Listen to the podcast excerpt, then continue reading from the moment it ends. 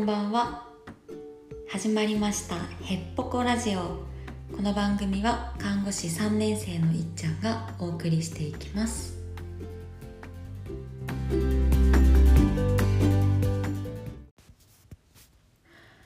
はいということで本日は4月23日金曜日です。皆様金曜日の夜いかがお過ごしですか？1週間お疲れ様でした。私は今日はお風呂からお風呂からお風呂で喋っています。ちょっとね実家なのでね喋る場所の確保に困ることがありますがお許しください。今日は私はお休みでうん何してたかな。最近ねお休みの日でも朝起きれるんですよね。これめっちゃめちゃすごいことなんだけど。うんずっと朝が苦手で。でなんだろう。そういう体質なんだって思ってきてて。でもまあ体質もあると思うんだよね。そのあると思うんだけど2年前ぐらいに社会人になってから気づいたこの世の真理なんだけど早く寝れば早く起きれるっていうことにね気づいたんですよね。この世の真理を見つけちゃったわけなんだけどまあね例外もあるよ。な例えば夜夜7時に寝ても全然12時までお昼の12時まで寝れますみたいな人とかまあまあまあいるけど私はね早く起きれますね。大学生の時がめちゃめちゃねその生活リズムが乱れてて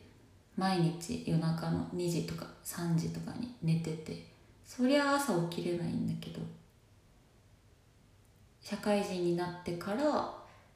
夜勤とかもあるけどそれでもねなんか生活リズムは整っていいですね。大事だねなんか早寝早起きって。早寝早起きが、まあ、向いてる人向いてない人みたいないるかもしれないけどうん早起きするとその日の満足度がマジで格段に上がるので私は。きです。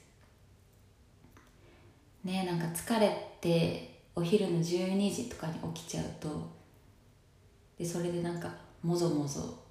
もぞもぞしたりご飯食べたり携帯触ったりとかしてたらもうなんか午後3時ぐらいになっちゃうじゃん。そしたらもうねなんかすっごいねうん嫌な気持ちになっちゃうんですよね。もう今日終わっちゃったよみたいな。今日何もしてないなみたいな気持ちになっちゃうから早起き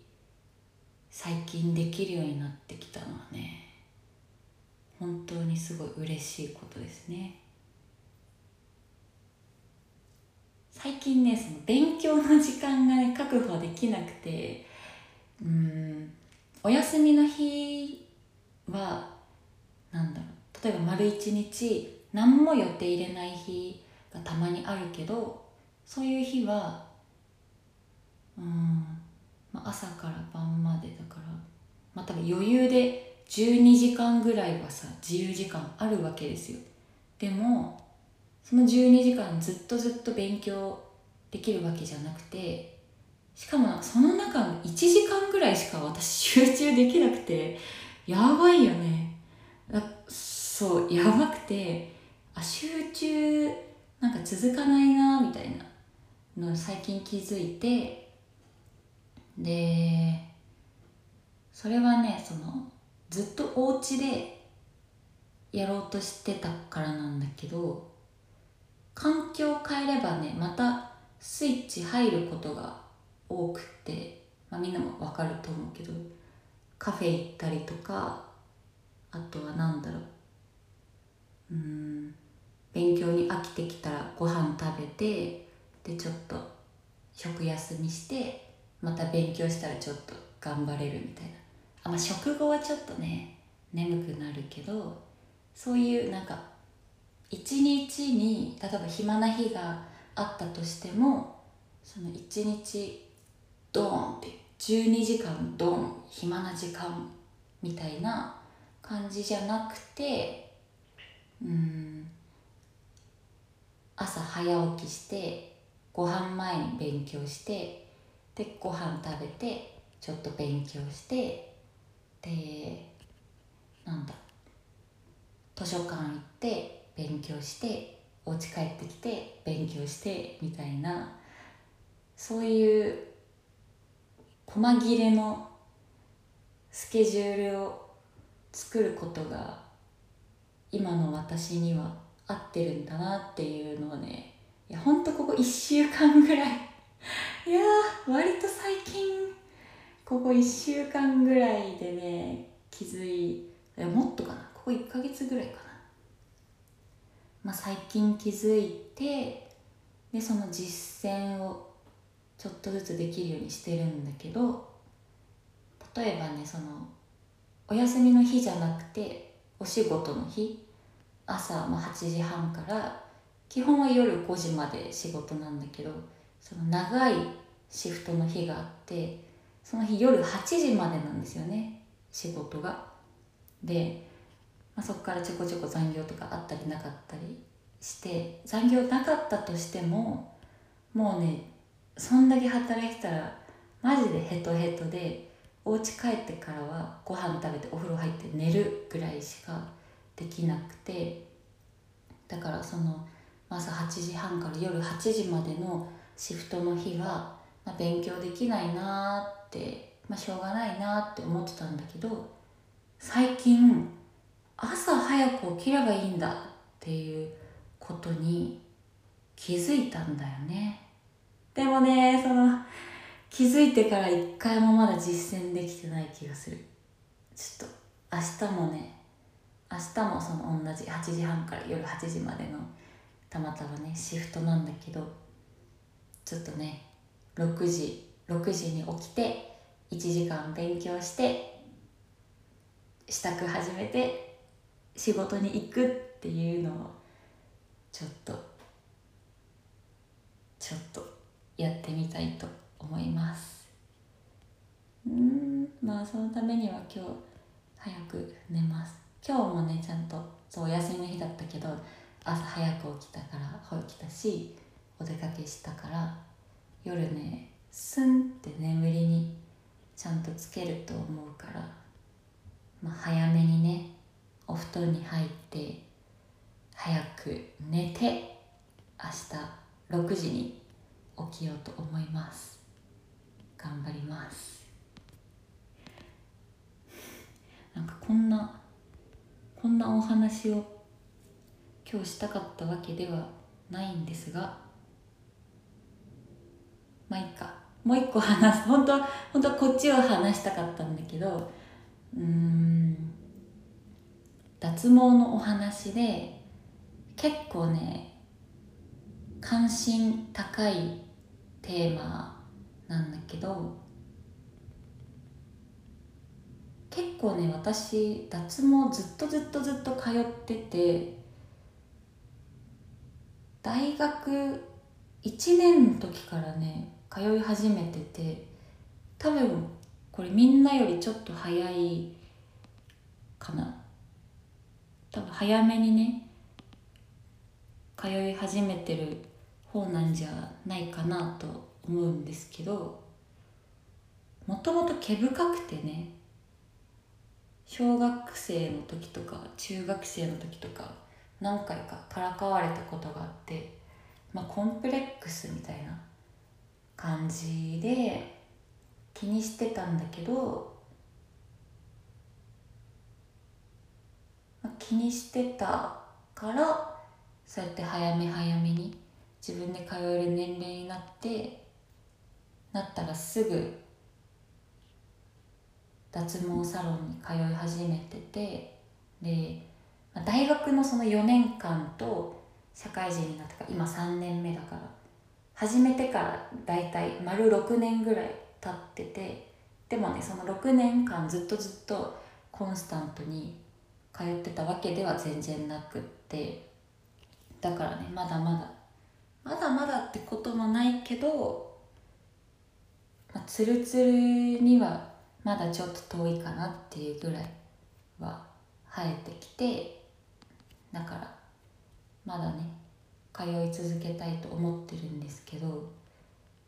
脱毛サロンはね結構ジプシーしてたので多分ね20箇所ぐらい20ぐらいね行ったんですよね。最初さなんか一番最初大学1年生の時とかもう勝手がわからないからとりあえず多分ミューゼミューゼ行ってミューゼなんだっけ？脇と VIO の V かな。このデリケートゾーンのとこ VIO って言いますけど多分その V ラインのところやったのかな。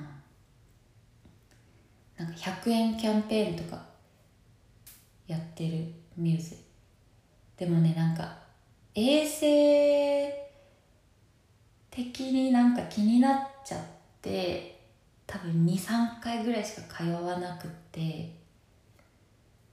でまたすぐ別のとこ探して今どうなのか分かんないけどミューゼでうん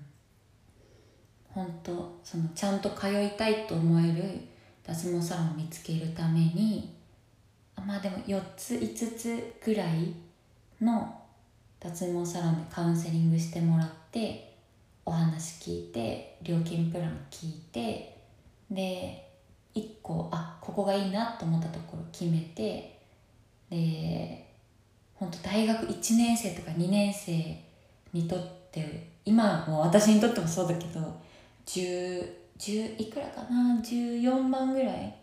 めちゃめちゃ高いお金を一括で払ってで通い始めたんだけど多分ねそのエステ脱毛で6回とかかな。6回10万円ぐらいで14万か契約して。で、まあ、少なくなったけど全然ゼロではなくて。で、まあ、その後ちょこちょこお休みしながらクーポンアプリとか使ってその全身脱毛1回1回5000円みたいなのでほんといろんなとこいろんなとこ行っててで脱毛って大きく分けて2種類あるじゃないですか。今主流なのは2種類。医療脱毛とエステ脱毛だと思うんだけど美容脱毛エステ脱毛え 同じ意味だよね。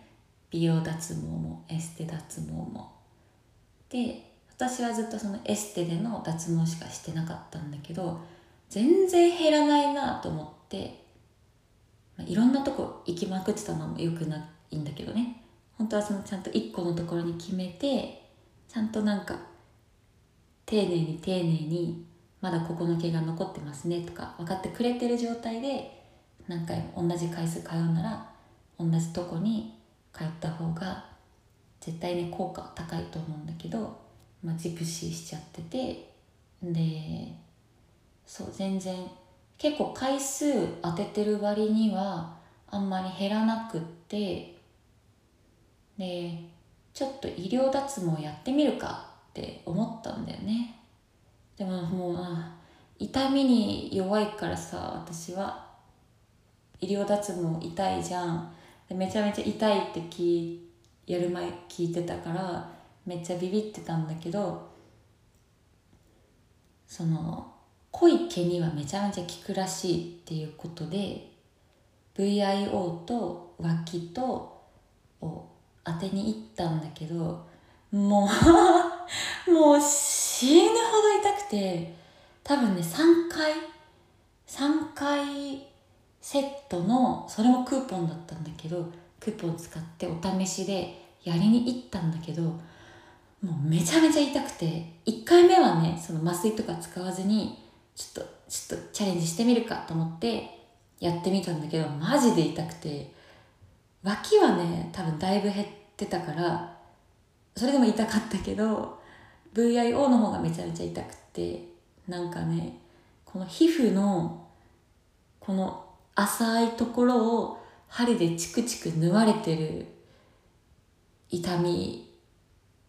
だったんだよ。痛そうでしょ？もうこんなに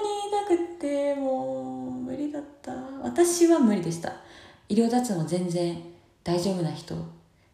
たくさんいるからさやったことない人はそういうねお試しみたいなのしてもいいと思うんだけど。で2回目3回目表面麻酔塗ってもらってああ確かに1回目よりは痛くなかった気がしてきた。うん。麻酔がねちょっとは効いたんだね。でもねまあエステ脱毛に比べたら全然めちゃめちゃ痛くってあ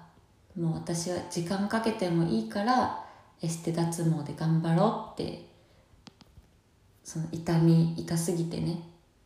思ってでそれがね結構最近1年前ぐらいかな。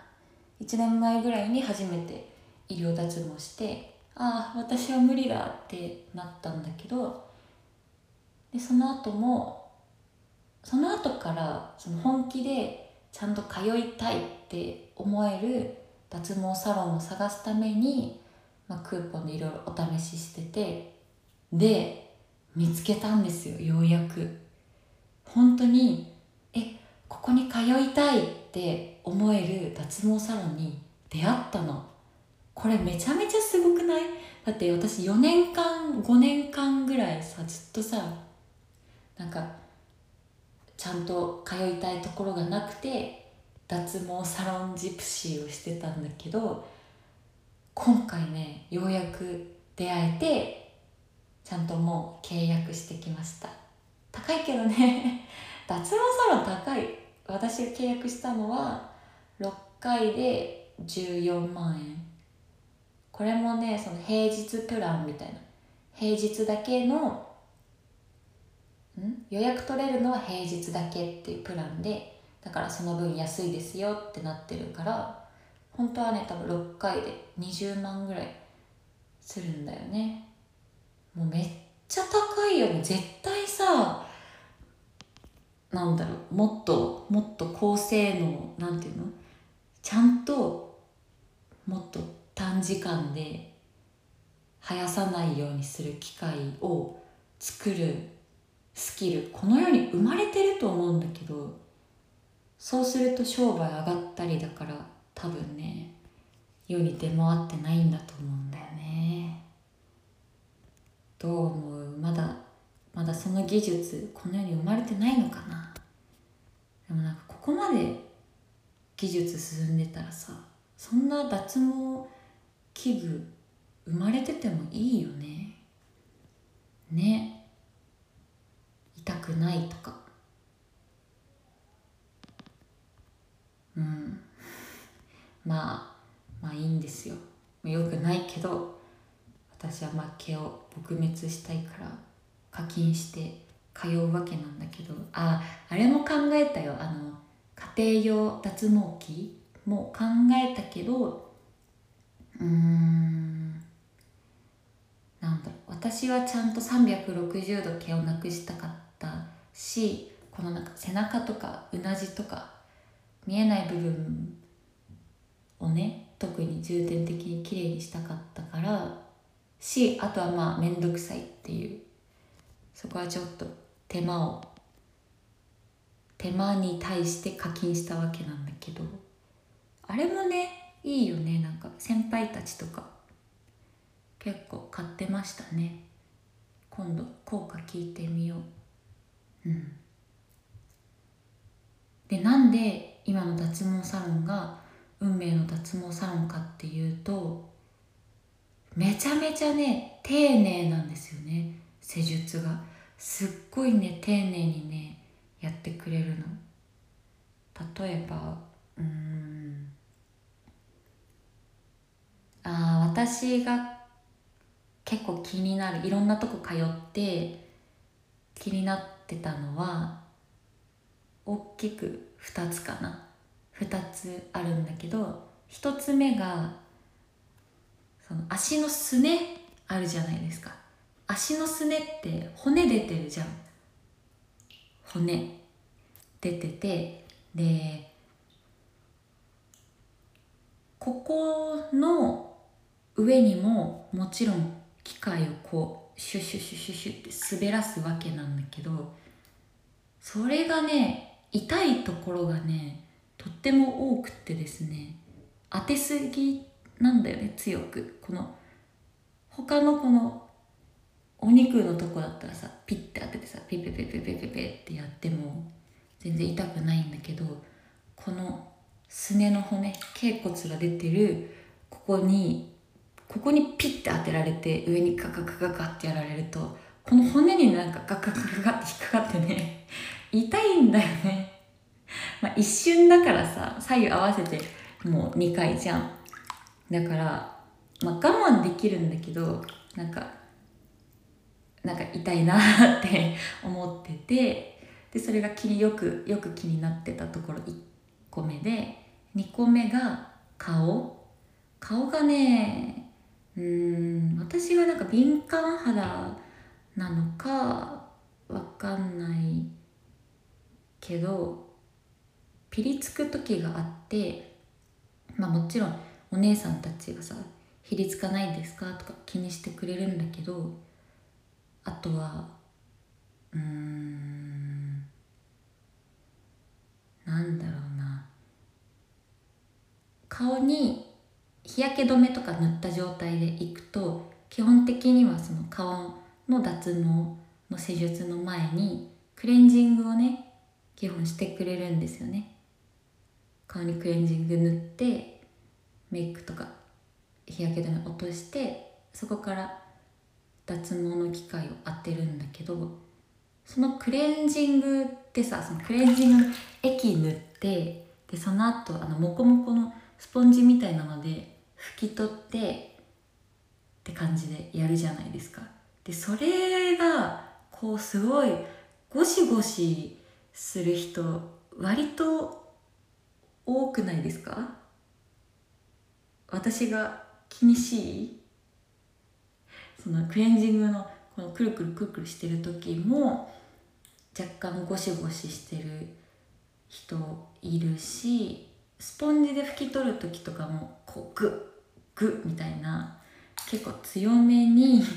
拭き取る人割といるなって思っててそれがねちょっと嫌でなんかそういうねそういう